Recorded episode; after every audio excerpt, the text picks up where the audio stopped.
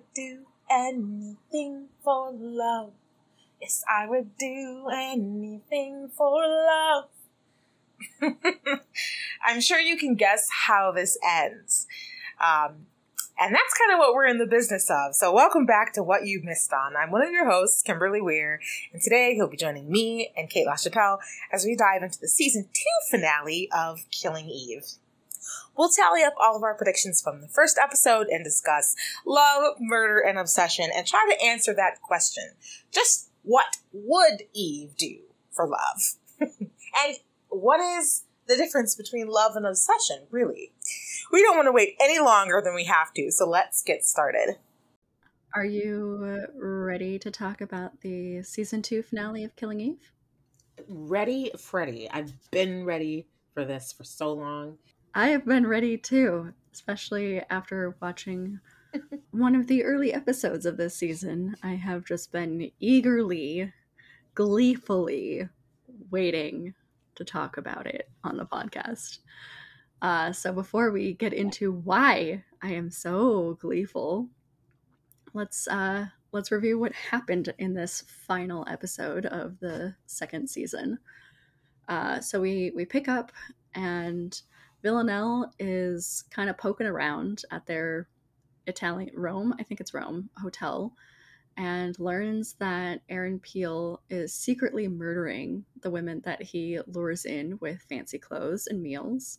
And while she's not exactly shocked by the news, she does like she joins him at breakfast and then she is very taken aback because he's talking about another buyer who's coming by to purchase his access to all of the information on every single person in the entire world. And the person that is coming by is Raymond, her creepy handler from earlier in the season. So during this conversation, Villanelle uses the safe word gentleman, and Eve starts her crash course to come to Villanelle's aid. But she is slowed down because an assassin has showed up on the scene and has left Hugo bleeding in the hotel hallway and she gets downstairs and no one like there's no hotel staff which i guess feels very italian. Um, so she ends up leaving a note for them to call an ambulance to save hugo because she has to go save villanelle. So eve makes it to aaron's hotel and she winds up sneaking in through the back basically just disguised as a maid who only speaks korean. But she finds villanelle laughing with aaron and it's a very confusing moment. He ends up offering Villanelle everything that she wants if she starts working for him. Her first task is to kill Eve. And though uh, though Villanelle appears to take him up on the offer, she quickly turns the knife on him and slices his throat while making him watch himself bleed out in a mirror.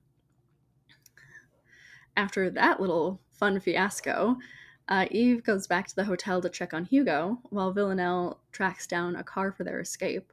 But when she arrives, there's no trace of Hugo or even any of their belongings or presence in their room. Carolyn arrives on the scene and reveals that Villanelle has played into their plan of murdering Aaron Peel, and it will be pinned on her and the Twelve. Eve can't contend with that and refuses to leave Villanelle high and dry. Constantine confronts Villanelle, revealing that Raymond would be left off the leash now, as his orders were to wait for her to kill um, Aaron um, first before he went after her. He offers her a chance to escape, but she won't leave without Eve. Back at the hotel, Villanelle is confronted with Raymond and a giant axe. They battle it out, but Raymond overpowers her, and Eve comes to Villanelle's rescue. Desperate times call for desperate measures, and Eve's kill count moves up to one when she takes Raymond out with um, with the axe. While Eve is coming to terms with what she's done, Villanelle leads her through a secret tunnel to, to some ruins. As Villanelle talks about the beautiful normal life that they're gonna have together in Alaska, Villanelle accidentally reveals she's had a gun the whole time and didn't need Eve to kill Raymond. She wanted Eve to kill Raymond. Villanelle tries to reason with Eve, but Eve's had enough and leaves. Villanelle doesn't handle Eve's rejection well and shoots her from behind leaving her to bleed out in the ruins. And that is how we dramatically end season two. So, yes, that is the very dramatic ending to season two of Killing Eve.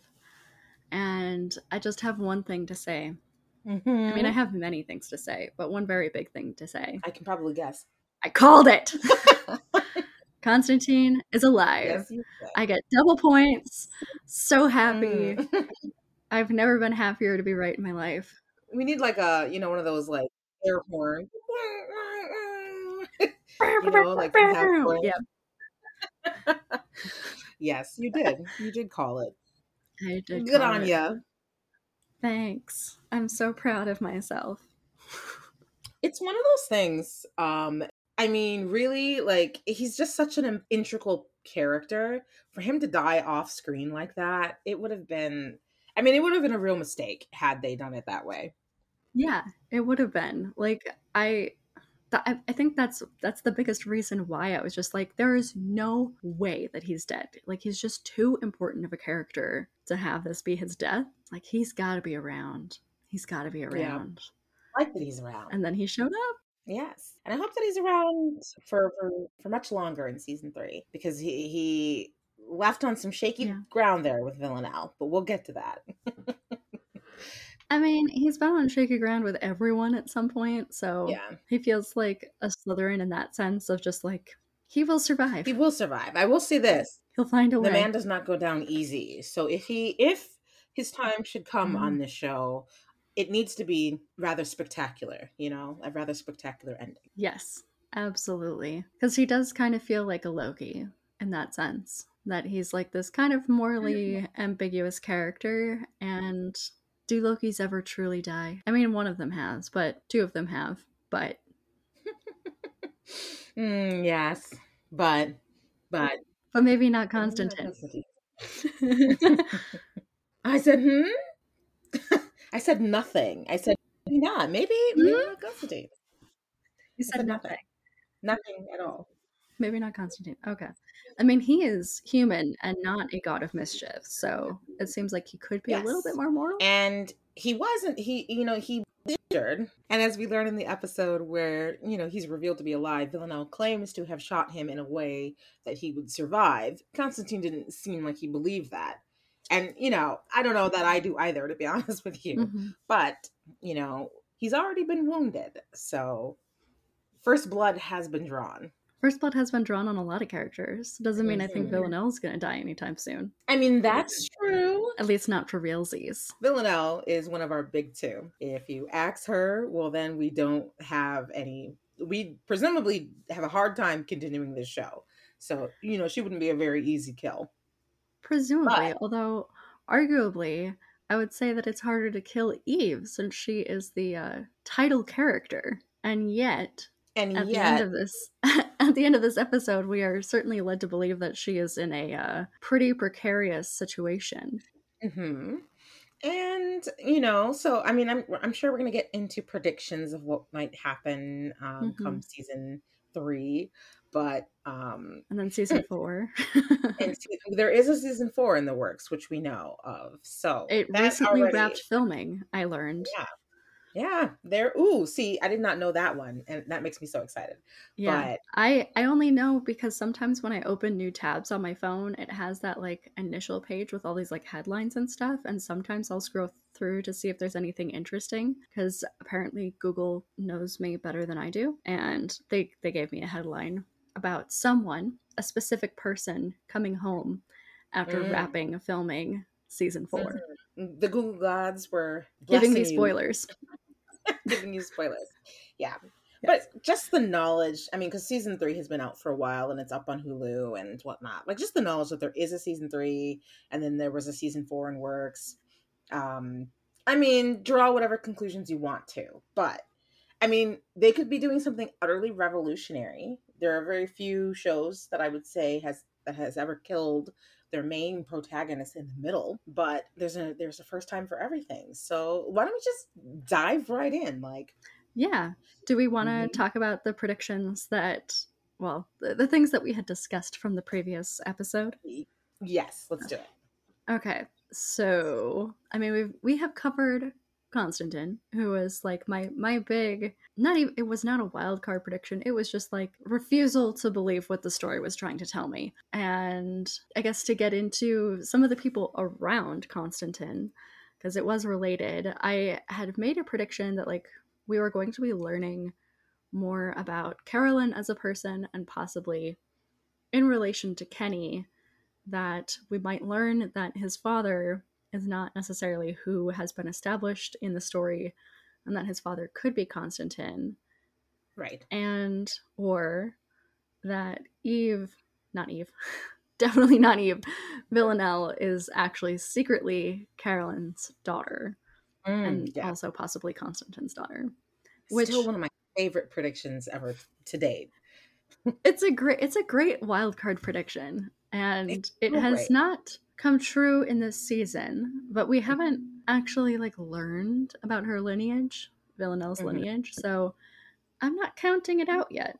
I'll just very- I'll wait It was to find out maybe focused- next season. Right, right. Um, there's still time, especially since the season was less focused on their interpersonal relationships. Um, it was very much there's a very linear storyline about what was going on between Eve and Villanelle internally, and it seemed very focused on that, which I honestly think was the best choice for uh, a second season. Yes. And I mean, I guess we did learn a little bit more about Carolyn. Not even actual like specifics. Like we did meet her boss, and I was like, "Hey, Madam Hooch is ripping a new one into Petunia Dursley." Okay, there's a very small pool of actors in Britain, apparently. apparently, and all of them were in Harry Potter. every last one. I actually, that's one of my favorite, you know, like, you know, games that I play with myself when I'm watching like the BBC. spot the spot the Harry Potter character. they were either in Harry Potter or they were in Marple. Is that what it is? Mm, Yeah, Miss Or Marple. both? Yeah. Because I feel like Marple is like the the British version of Law and Order. where, Yeah. like everyone's been on an episode of Law and Order. hmm And we have so many of those that it's really easy to be on an episode of Law and Order. I mean, like, I think my sister has been on an episode of Law and Order. So, so, It happens, yep. especially if you're trying to be an actor. true, true. you go far back enough into anyone's filmography, any American actor's filmography, and there's probably a Law and Order episode. Probably. But yes, so we we still don't know exactly like the motives or whatever behind who Carolyn is working for. Because it, it does still very like I still don't believe that she is part of the 12. Like there's just too much focus on her trying to like find the 12 or find people who work for the 12 that it feels very targeted if she were part of the 12. And I I mean Constantine is a freelancer at this point since he's technically dead. hmm Yeah, Constantine definitely in, in this series gives off the feeling of he he's not anybody's boss, you know, and this mean, is he's- just purely off of what it, kind of Villanelle's boss, but also he's almost like her caretaker. right, right. You know, I guess what I mean, I guess what I meant by that is that like Carolyn definitely feels like she could be at the top rung of the ladder in the you know of the twelve, whereas Constantine definitely gives off the feeling of he's a he's a if this was a sci-fi novel, he'd be he'd be a Han Solo. You know what I mean? Like he's he's a rogue. He's doing his he's a mercenary. You know, he does his own thing. Whatever's most um profitable. Is he the him in that Mandalorian? Hmm? Is he the Is he the Mandalorian? Mandalorian? Maybe. Ooh, that's an interesting take. Because he does seem to have a, a, co- a code of ethics Mhm. regarding family specifically and and and that's something he doesn't have to have it's just something he he chooses to have so he has his own code that he's using but he definitely otherwise you know apart from that he goes with wherever the money is you know whoever is gonna offer him the most you know that's what it feels like in this season anyway Yeah. And some sort of like relative safety. Yeah. Yeah. But mostly it's it's just it's the money and Yeah. and getting by and staying alive. right Which like fair. Fair but like we said, he Constantine he's a survivor. he is He is. and he may have some some tricks up his sleeve yet to be revealed that'll change Mm. that opinion in season three but um that's just how it felt to me here in season two mm-hmm. we'll see. I mean, I did say that like I I knew I was very certain that he was alive at the beginning of the season, but I, I had no idea if he was going to survive the season. And I I still feel that way. Like I assume he'll be alive at the beginning of season three because if they killed him in between, that would be Yeah. just as dumb as them trying to tell me that he was dead in season one. But Right, I, I don't exactly. necessarily believe that he'll make it out of season three alive. Who We'll knows? save He's those one of those characters. yeah, save those predictions for another time. but yeah, no. It's a different episode. Yeah. No, it I mean I understand what you're saying though. Like he's one of he's one of those characters where he's just important enough that if if he was taken away, it would be the right amount of like it would be it would it would ah, you know, it would get the audience. So that unfortunately puts Yeah. him in the line of fire. Yeah. Yep. And I like him so much. Mhm. I I will say Me though, too. I think my like weird standout favorite character of the season is Carolyn. Like every time she shows up on screen, I'm just like, you're not really a good person, but I love you. She's utterly delightful. Utterly Yes. She's so much fun to watch. I love the like there's some scene, I feel like it's fairly early in the season.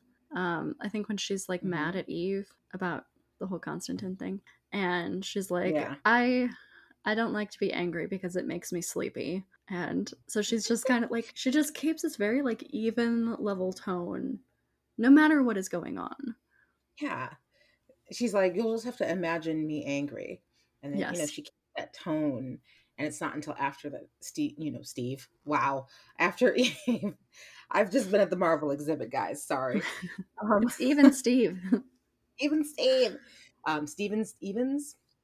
Anyway, it's not until after Eve leaves that she yawns, Yawns. revealing that she that she is quite sleepy, therefore quite tired. angry. And it was a beautiful, beautifully crafted moment. Yes. And I love that they that the show has so many of those like really kind of like small mm-hmm. subtle character moments that like they're very Yes. blink and you'll miss it.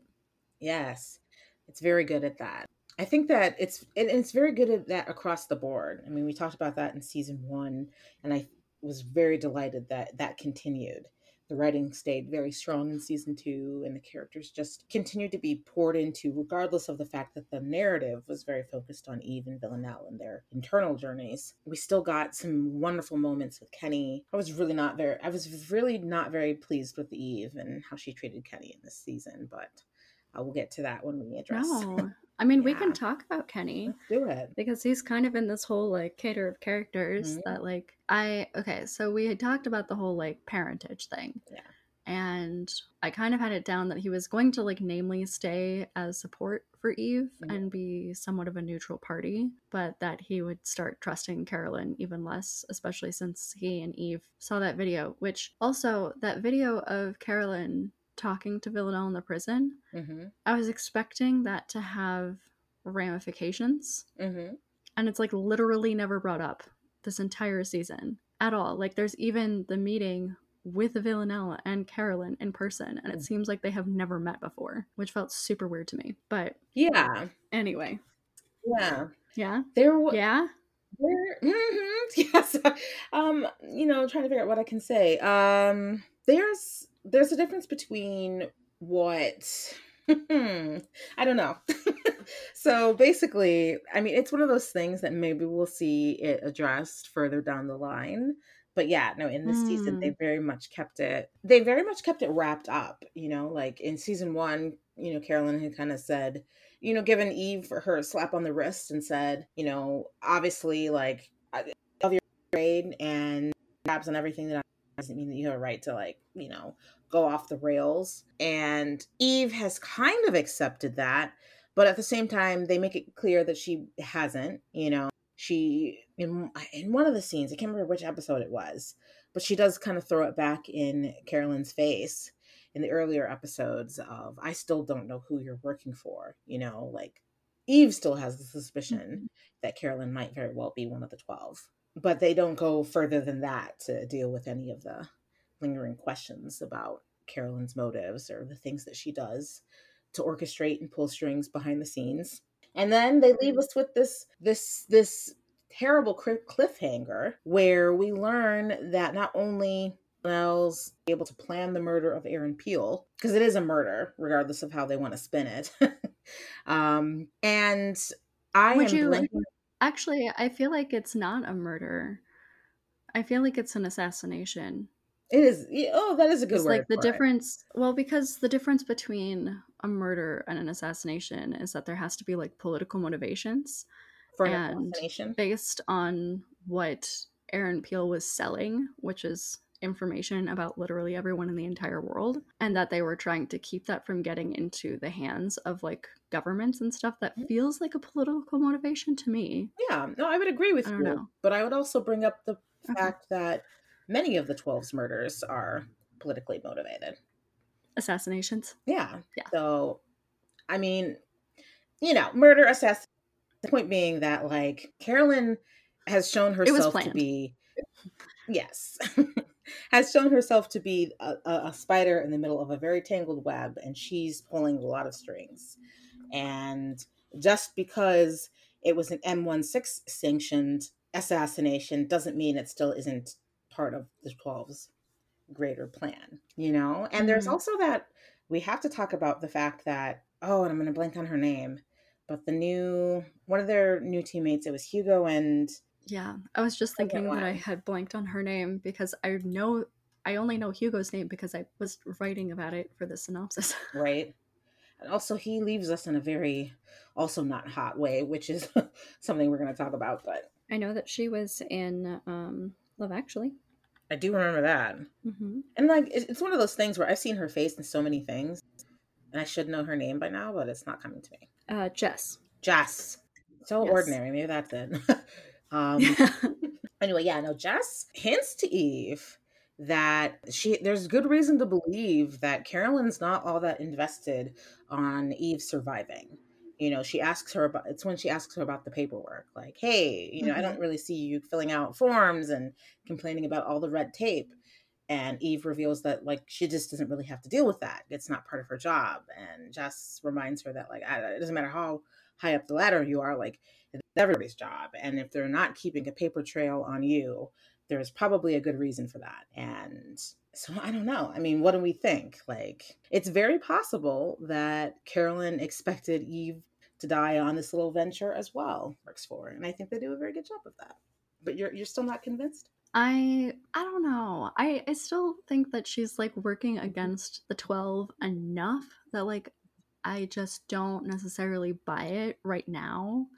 I still think that there's a possibility that she could be working for an organization that's working against the 12 because she does seem very focused on them until they find the ghost and then and then it's like let's hmm. focus on this group whoever the fuck hmm. they are because we have no idea who wait no we do it was. Hmm. Al- it was alan peel never mind aaron peel alan peel all these like a names um the ghost was working for aaron not another organization. But i don't know. I just don't know. Like it doesn't sit right with me. But maybe it's kind of like the gossip girl thing because when they did the reveal on that i was like this is the least satisfying reveal of my entire life and i don't know what to do with that information. So mm-hmm. i could see that being a similar reveal where like you've given me enough evidence against this being the case that now i don't quite believe you. But maybe the evidence is i mean everything is a matter of perspective in this show because they could just be showing us partial Mhm. information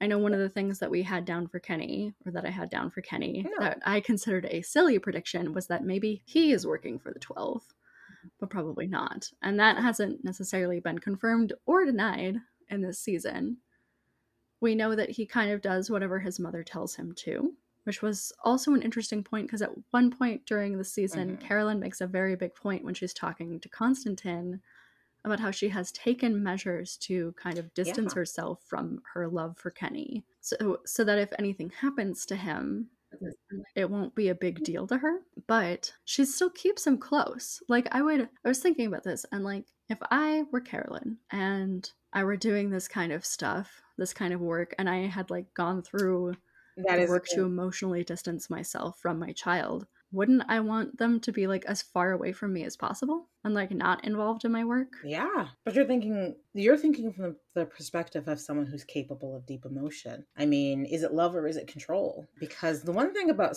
shows that deal with psychopaths mm. is when they're written well, in my opinion, is that they ask us to to question how we view psychopathy, which is it's not just, you know, ah, you know, it's not cape and dagger, you know. It asks us to re-examine in ourselves, like the that we don't necessarily like to kind of dig up and think about. It asks us to see shades of that within the characters, you know, shades that reflect ourselves.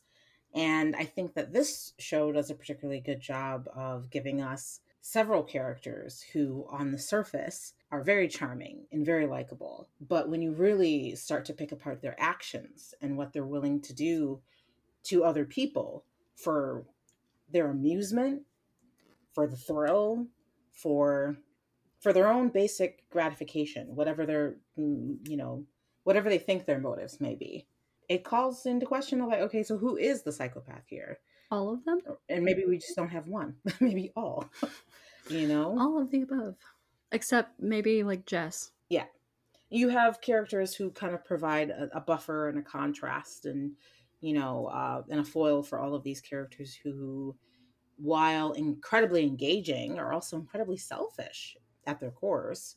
Mm-hmm. yeah. like, this is made true. you know she just so casually says you know oh i i made sure i didn't fall in love with my child. Who says that? Carolyn Oh yeah, Carolyn says that. yes, Carolyn, Carolyn says that. She does say about Carolyn. Yeah, I think it says a lot about Carolyn.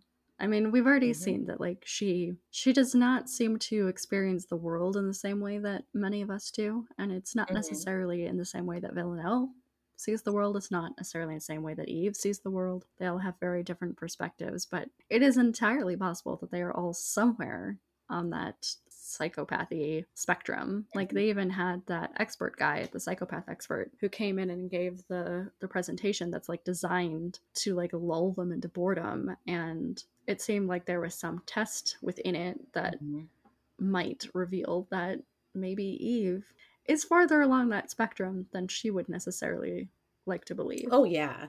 Oh yeah, no, and that's the whole premise of the show, right? Like that's that's the sort of will they won't they tension between Eve and Villanelle. I mean, there's more than that, but like there's you know that, that's a huge element of it. Of Eve, we know Eve has a darkness, and we know that she's sort of being drawn closer and closer down that down that path by Villanelle for Villanelle's amusement, and potentially because she deeper feelings. But we can get into that but I think that like we can get into device... that now because like yeah we we can talk about that deeper relationship and the those feelings that are happening there because honestly based on the things that I have seen or heard or just like heard about how people talk about the show I was fully expecting Villanelle and Eve to be in like an actual relationship by this point of some kind. Like I mean like yeah have consummated that relationship in some fashion other than stabbing. Not a complaint, just an observation. I think for this kind of show, though, that is for this kind of show, um, that is a consummation. You know, like that is a titular moment for them, and Eve knows that. That's why she has such a hard time with dealing with the knowledge that she was manipulated into it. I think you know, because um, there is no going back you've killed with your with your bare hands and you've killed because you care about someone. It wasn't just that her mm-hmm. eve's personal you know like her personal well-being was in danger or that because it was the right thing to try and stop this man from killing another person in front of her. She intervened because she cares about villanelle and she has to live with that knowledge that she's willing to kill for villanelle.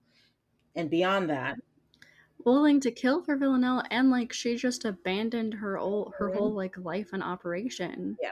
Because she was like, I can't just like leave Villanelle like this. Like I can't let you do her dirty like that and just like mm-hmm. let her fend for herself and take all the blame for this murder that you set her up to do. Right. And that's that's already telling us a yeah. lot about how she feels about Villanelle because, like, by all counts, like this woman has killed one of her mm-hmm. best friends and her Dick Swab mm-hmm. ex boss and a whole bunch mm-hmm. of other people, including some that she mm-hmm. doesn't know about. Yeah, at least one that yet. she doesn't know about yet. More on that in a minute. Not yet. Um, yeah, no, yeah, no, exactly. And just to roll it back even, you know, even further, she was, you know, the first option the first choice that she has to make is whether or not she's going to leave the coworker that she has recently slept with, recently used, for you know used his body in, Mhm. in other words bleeding out on a hotel floor alone or she's going to go rescue villanelle when she thinks villanelle is in danger and she very quickly decides that hugo's just going to stay there on the on the hotel floor she's to write a note though she's to leave a note that somebody call an ambulance and then she's to go And don't forget her date right with the, the hitman. right? Yeah, no, there's this hitman that walks in, and oh my gosh, it ends with him asking her on a date, which was hilarious. But yeah, no, like that's the first moment where she chooses somebody Yeah. else's life. Just in this episode. Yeah, just in this episode alone, where she chooses Villanelle over somebody else's life, and um, Eve. Yeah, no, it's not looking good for Eve on the psychopathy scale, and I do think that the show is asking us to take on how to spot a psychopath, um, and uh, it's inviting us to apply that to all of the characters. And um, I mean, Eve's not doing hot, but in my mind, Carolyn isn't doing so hot either. No. Or or maybe she just has like a very intense way of regulating her emotions and Yes. it just looks like psychopathy. I don't know. We don't know. I mean, what do they teach people when they're coming into MI6? Right, right. And I found it really interesting, even the first time that I watched it, when she, you know, when uh, the that little professor guy goes back up to the library, and you learn that she kind of set up a test for Eve, and she asks, "How did Eve do?" and he fully recommends what anybody in their right mind would recommend of like you need to pull this woman from the field. She's much too close. This is asking for for trouble. And she chooses for her own reasons to continue on with the plan. And we could just assume she wants aaron peel that badly. But at that moment she didn't even know what aaron peel was actually selling what the weapon was. So it just kind of shows of it, it's all very murky right? Or at least she says that she doesn't know. right. Yeah. Yeah there's the fact that we don't know if we can take her at her word for that even. And especially if she's working for the 12 it's very possible she knew more. Again it's all very murky but we can know that e, uh, that eve that carolyn is very willing to break the rules and manipulate people and use them like chess pieces all for her own gain and that this whole life she finds very very titillating and amusing and that makes her odd to other people and it makes it hard for hold to, to hold on to relationships. Almost impossible but she would choose she still chooses this life. She is married to her job in a in a way that's not dissimilar to Eve, Mhm. and that it it consumes her whole life, and like quite literally, since her son is also involved in Yeah. this. he's also one of the best going back to our our earlier conversation about her keeping him close and you know is that love or is it control um when when eve fires kenny after kenny who's kind of serving as a voice of moral reason in this season um when kenny is kind of trying to get eve trying to steer eve back to the path of the light in other words um eve resists Pulling that. her back from Yeah. No, yeah. So Eve resists that by firing him, and um, you know, uh, Carolyn finds him another assignment. But when she does that, Hugo is the left is left to build Villanelle's like backstory. Um, and so when Aaron goes looking into her, um, he finds a void, which kind of tips him off that something is wrong. And yeah, he, uh, Hugo and Eve had kind of have that moment of like, well, if you wanted it done perfectly, you shouldn't have got rid of Kenny. And we've seen Kenny Yeah. be very competent and do things, you know, do that hacker thing where, you know, he, he's he's very me- much meant to be understood as sort of a genius in his own right in that regard. And that's very useful to Carolyn. It is very useful. It's very useful to Carolyn. It'd be very useful to MI6, and it could be very useful to the 12. Mm, Very, very. Hmm. Mm. You don't know what what will happen in the fall. I mean, you know, but I don't. right, right. Um, there is that. Shall we talk about uh Nico? yes, poor Nico. So, Nico, we I we I had it down that his patience was going to wear out and it was going to result in a fracture in their relationship. Uh, we wanted Nico to be the one to say enough, but also thought it would be kind of cool for Eve to be the one to realize that, like, they're just not on the same path and for her to let him go. But we weren't i wasn't sure that that was going to happen it felt more like like nico was going to be the one to say enough and also i wasn't sure that villanelle was going to go after him specifically like to kill him but we're still concerned i was still concerned for his safety because i did also have my my wild card prediction about nico which was that eve was going to kill him either accidentally or intentionally but she was going to lead him to his death so Right. Nico had a rough season.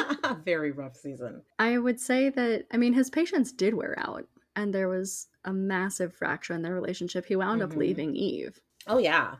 And Villanelle was certainly a part of that, sometimes more actively than than Eve was really aware of, just in terms of like like putting that apple in his office and talking to the teacher who also has a crush on him and filing complaints with the Mhm. school to see if Eve would actually it was it was more of a game Mhm. for Nico than for Eve in a way because she was manipulating Nico into realizing that Eve does not care about him as much as she cares about Villanelle. Yes.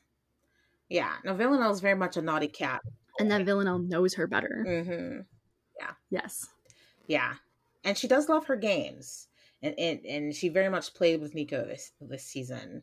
And she had the opportunity to kill Nico, but and, she gives us her reason why she doesn't. You know, it's all about Eve. You know, if she does this, it just puts a further wall between her and Eve. You know, Eve will use it as a reason why, you know, reason to father you know, to put distance between them. You know, what Villanelle wants uh, from Eve is for them to com- consummate their relationship.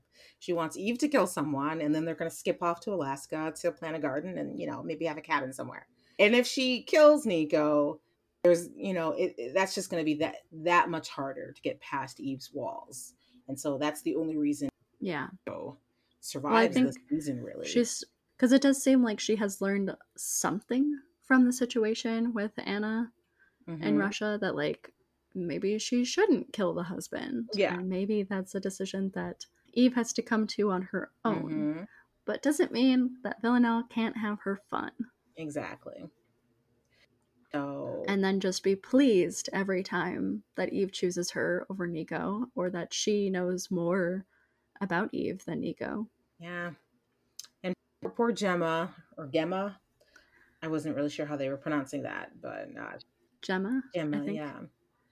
Yeah, so Nico survived the season, but the teacher who was so enamored with Nico Did not. did not. really did not. Um, oh, she did not. And it, so for me anyway, i i would still keep your prediction on the table because Steve, or Steve, why do I keep saying Steve?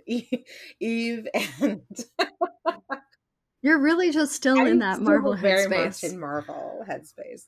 But um, yeah, no, Eve and Nico's relationship is very much still still in the process of unraveling. And if Villanelle has learned that Eve needs to be the one to untangle that, or or Nico himself, you know, like like Villanelle can't be the one to sever that tie. It has to happen within their relationship. So No. season three, you know, we will see. Yeah. Although I'm curious about what is Gemma going to happen out. with Nico because when we last see him in the show, like he's in that storage unit with Gemma and Gemma's dead and he's been like knocked out. So like I don't is he locked into the storage unit? Can he get out on his own? Like I'm I have Yeah. questions about what is going on with him. It looks like she cut air holes for him. Because that's the other thing. There's not like a lot of air. You know, like there's a lot of stale air, but when the door Yeah. is shut, some people people have suffocated before in storage units. Um, but you know, Like there was those three holes drilled into the front. So I don't know if Villanelle put those there or if they just were supposed to already be there. I don't know. But he can breathe. We know that much. Yeah. They were there for safety. right. Um yeah. And one wonders because when you get out of that situation and you report it to the police, did Villanelle leave any evidence? Sketchy situation. Someone came. I was in here with my girlfriend, or you know, my colleague, and um, someone came in and murdered her and knocked me out. And and he's a man. I mean, it's unfortunate, but it's reality. if Villanelle doesn't leave any evidence, I mean, he may be. Oh, he's a man. Not only is he a man, but now there are documented complaints Mhm. about him Mm-hmm. Yeah. as a teacher. yeah. And probably a history like if you talk to other teachers at the school i'm sure there would be kind of a history of seeing flirtatious Mhm. behavior and like knowing that his marriage was on the rocks but not knowing Mhm. why his marriage was on the rocks and that he was staying Yeah. with gemma it does not the case against nico does not look good and it's very hard to be like well there's this like mysterious assassin lady who's obsessed with my wife and she killed her not me Right. No, exactly. It sounds exactly as ludicrous as you just put it. So, I mean, there's it. It's not looking good for Nico either. You know, for for season three. But we'll see how that how that shakes out. yeah because now he's probably got going to have the law involved Maybe. maybe probably i don't know like i can't imagine he's just gonna like leave gemma's body in the storage unit We will see. Because Nico see. has proven there's also a lot that he will do for Eve. You know, he he does genuinely love her. I mean, he was playing games of his own, you know, with Gemma. You know, I mean, you uh he can say what he wants to about them just being friends, but when you you he knew what he was doing. And I don't believe that he was actually having a full-on affair with her, but at the same time, he he he was trying to get Eve's goat um, which fair enough when you're you know fighting for someone's heart and well get her goat get her goat but also like one of the things that like he wants from eve is like her affection and her attention. And so he's getting that from another woman. Mhm. and it feels good even if he's not necessarily like looking for a romantic emotional attachment or a sexual attachment or anything like that like he is starving for attention Mhm. and affection in that way and i mean it's it's a form of cheating if you really want to get onto those Yeah, levels but yeah, no, I mean it, it's what it's why it's such a dangerous game to play when you're in a Yes. relationship with someone. Um, this It's a slippery of, oh, they're slope. just a friend. you know? It's a very slippery slope because you're still human, and you do when you're not getting something from your partner that creates a wound, um, and if you do go seeking it in other people, mhm. you know you don't just sit there and starve and he very much was using gemma as a as a band-aid and i mean it's very sad that this poor woman who seemed very genuinely very sweet i mean willing to flirt with a married man um she was very much playing a kind of long game of i believe he loves me better and if i just wait this out um, he's going to be mine um which you know i mean she didn't deserve to die for that by any means No. um but nonetheless when pressed at the at the pain of death really and knowing that she may not like the answer. When villanelle asks who he loves he answers honestly that he loves eve and not this woman beside him. And you know villanelle tells him that it was the wrong answer and she he, he should have chosen gemma which do you think that had he would she she says she was so close to letting them go but do you believe that uh, it's villanelle so no she likes playing with her food Mhm. and she likes playing games and i like i don't know how you could get out of an interaction like that with with your with no consequences Mhm. right None, none whatsoever. No, I definitely agree with you. I think she, I mean, you said it best already. Like she loves playing with her food. She and, does. But it does say something of Nico in that moment. I felt, I remember first watching it and being so sure that he was about to die and just being like, oh, I really do love him as a as a character and as a husband. Um, but um, he need, he needs to get out. He needs to get out. He needs to get out. Get out to safety. Just save yourself, my dude. Mm-hmm. This relationship is not going to give you what you want. So, yes, Eve did not kill Nico in this season, but much like the Villanelle secretly being Carolyn's daughter, we can neither confirm nor deny. Yes. We have no. It, it hasn't happened yet, but that doesn't mean it won't. Um, I wanted to talk about the use of music in this season. Because mm. yes. I like I loved the music in this season and it really I think it started catching me in the second episode when she when when Villanelle is staying with that guy who turns out to be a creepy motherfucker. Mm-hmm. Um, doll man. Doll man. He was he was a treat. Um, mm-hmm.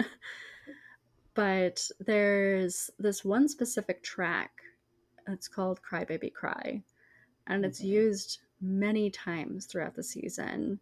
And particularly this, like the lines of, if I gave you my heart, would you take it? You break it. Yeah. And if I gave you my heart, would you break it? Yeah. And it yeah. felt so thematically interesting how and when they used it. Yep.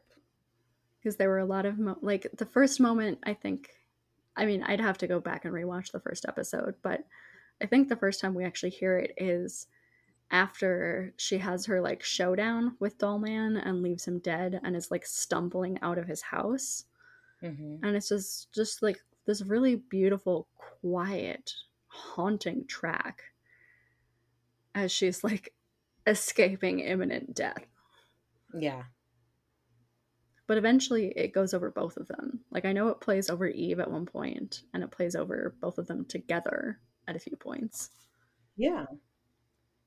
No, it, it's used. Music is used to such wonderful effect in this season to let us know, to give us a peek into the internal, what's going on internally with these characters in a way that yes. dialogue can't. Like that's how you really use music well in cinema. And you know, and it's such it's so interesting because we've been given this this fact about that they can't form relationships, that they can't empathize with others, that they can't essentially they can't love. Like, you know, and I think he he he almost indirectly tells Eve, you know, the thing that you want isn't going to happen. Like this woman cannot love you back um, but the mu- like the, the journey, the emotional journey that we're watching these characters go on, kind of challenges that. It it, it asks us to challenge that belief, and you know, anyway, because um, well, at least it asks us to kind of challenge our beliefs and what we consider love to be and what it right. actually looks like because there mm-hmm. are and I know this has come up even with shows like You mm-hmm. and and honestly getting into like traditional romantic comedies that there's a lot of behavior in like romantic comedies that we paint as being romantic or like even in mm-hmm. Twilight. Um but when you look at it, it's actually a really scary behavior. Yeah. And I feel like this show does a good job of showing like this behavior on a level is what we would consider romantic traditionally. Yeah. Maybe not like killing someone for another person, but but maybe because like we do have that kind of like yeah, I would like throw myself in front of a bus to save you and like I would do anything to save your life. I would kill someone to save you. hmm But is that love? Right and the games and the manipulation of course are also dialed up, up to a 10 because we're dealing with like you know killers and assassinations but when you take that right but so often Mhm. but you know so often we see behaviors maybe not dialed up so high but we see similar behaviors in modern media and in literature that is just as toxic just as alarming but we say we write it off as romantic you know Yep. looking at you twilight but um know it's not i mean we, we all give twilight a hard time but it's it's it's really not just twilight. It's so it's love right now. The romantic pursuit has always been a little bit has always been a little bit problematic really. I was reading recently reading um, a book that had like you know um 18 you know like 18 i don't remember the the last two digits so we're just going to say you know 19th century 1800s. Right the 1800 like 19th century dating advice of like how to pursue a woman essentially. And the ways that they were telling men that it was okay to pursue a woman and essentially like any sign that she gives you that she's uncomfortable or she's shy just know that women are kind of delicate and you have to just keep pursuing. You know like it's just Mhm. you know this is romance. Like she's the pretty flower. She's waiting for you to hunt her. So just go ahead and hunt.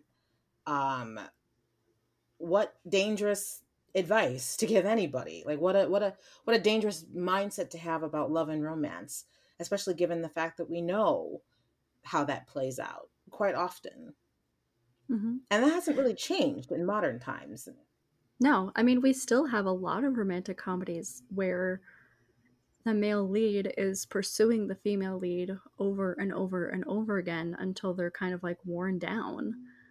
Mhm. Or we see it as romantic that they have finally like earned their love, which is also gross. Like, you don't earn love, but like, I even think about one of my favorite romantic comedies, one of my favorite movies is You've Got Mail. Mm. And that movie has a very large plot line, part of the plot where the two characters have been exchanging presumably anonymous correspondence. And at one point, one of the characters knows who the other one is and actively manipulates their relationship into becoming better. Mhm. and they fall in love in the process. And like i do like i genuinely love this movie. But when you look at the actual like behavior like if anyone were to do this to me in real life i would be so angry. Yeah because it's not It's romantic It's not. It's manipulative, dishonest, and scheming, and it's a violation. It's a violation of trust, and you know he's born to hunt. I mean, the, I, the I I remember sitting there, you know, just kind of thinking about like, okay, so how much has that changed? And I don't think that it's changed much at all. We just changed the way we talk about it. Yeah. we find new ways to say all's fair that end. No, all's fair in love and war. Like as long as you don't kill her, I guess you're the good guy, whatever yeah whatever that means right? great Right. Oh, you know, it's so. So what is? So what is love? mm-hmm. for the deep questions the deep questions. i don't know Right. I don't. i mean some some media would tell me that love is an open door Love is an open door. I won't treat anybody to the full song, but some media would tell you that love is an open door. You know, i mm, don't the think Bible it's something that can be easily summarized Yeah. You know, I, I would agree with you that it, it's not so easily summarized. You know, like like what I was getting at is that my childhood like Bible education definitely teaches that love is all about the action. It's about what you do and how you how you essentially earn another person's regard. I agree with you in the sense that like you can't earn, you know, feats of romance or, or whatever doesn't mean that the other person owes you love in return. Um, but I do think that love is something that you have. Love is something that can be a response to genuine action, genuine Mhm. selfish selflessness, and genuine love genuine love when outpoured sometimes invokes a reaction of genuine love returned but not always. And that's where it ceases to be a transaction you know? And you can neither expect that you're going to get love in return nor demand that you get love in return. Does that make sense? Yeah. No it makes total mm-hmm. sense and i i don't know i mean we're gonna get we're just getting real deep right now. Um that it feels like love is more mm. of a verb. Like it's not something mm-hmm. that you we, we've talked about this before that like it's not something you choose once and then you're just like you love someone or you love something. Like you have to keep yeah. choosing it over and over again. And sometimes that's in action sometimes it's in words sometimes it's just in time. Like we can go into the five love languages if we need to but yes but one of these days uh, i mean and we and and i mean we do like what do we consider love for ourselves? Because what mm-hmm. what we mm-hmm. consider love for ourselves might tell us a bit about what we believe about love in general. Mm-hmm. I think the best I can come up with, like the best, the closest ever, because you know your definition is ever changing as you grow and as you learn things. But mm-hmm. the best that I've come up with thus far in my life is that love is choosing the best for for someone, regardless means for you.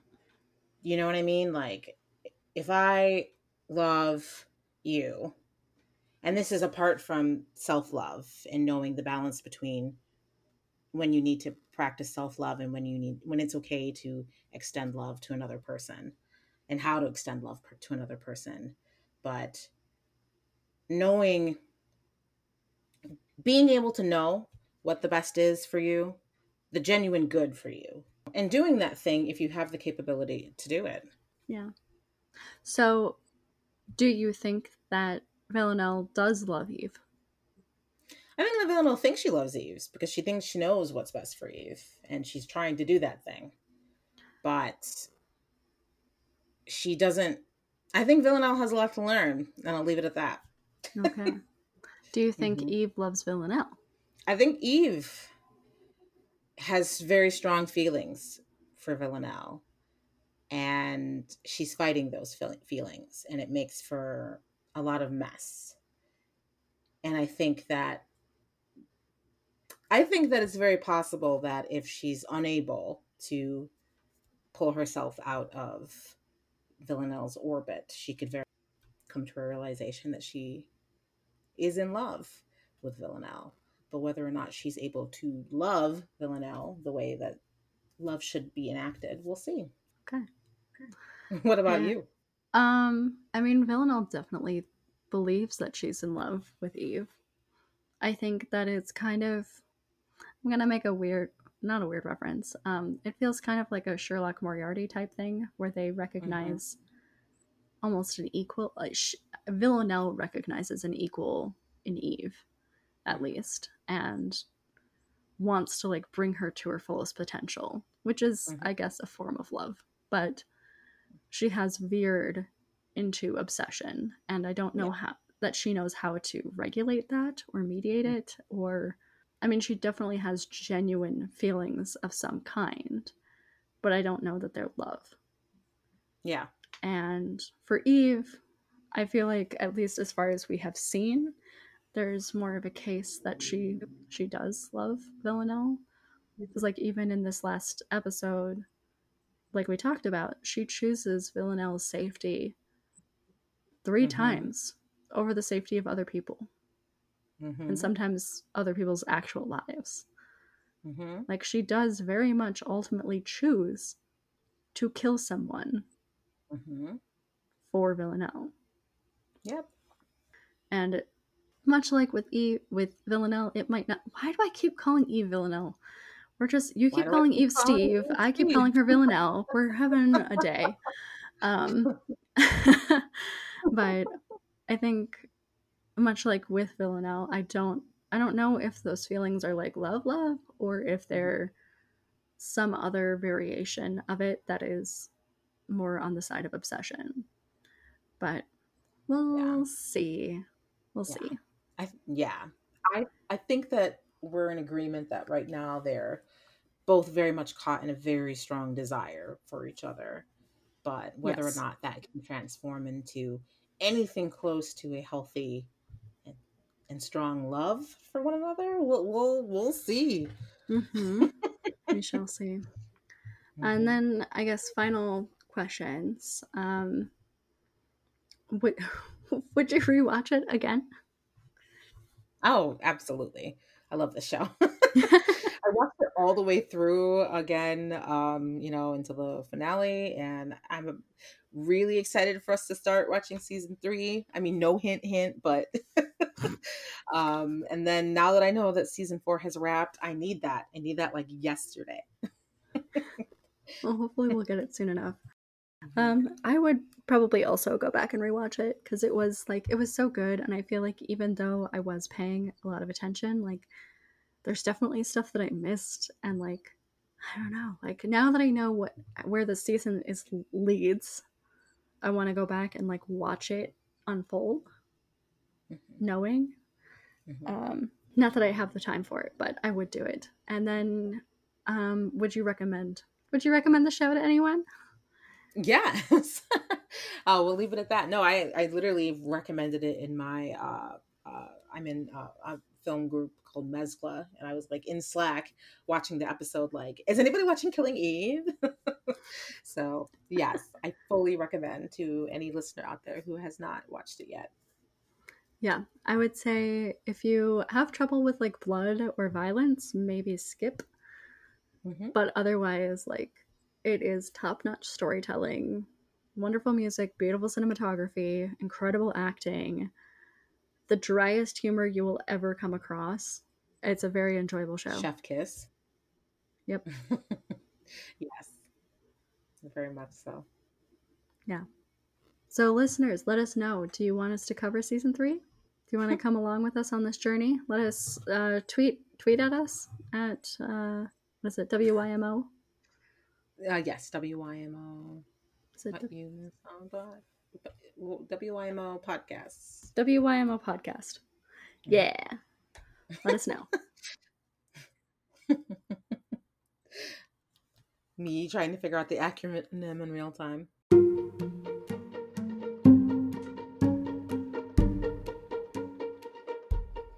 That's a wrap on this episode of What You Missed On.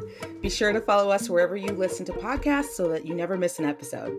You can find the show on Twitter at WYMO Podcast. You can find Kim on Twitter at KJOUR and Kate on Instagram at Your Story Unstuck.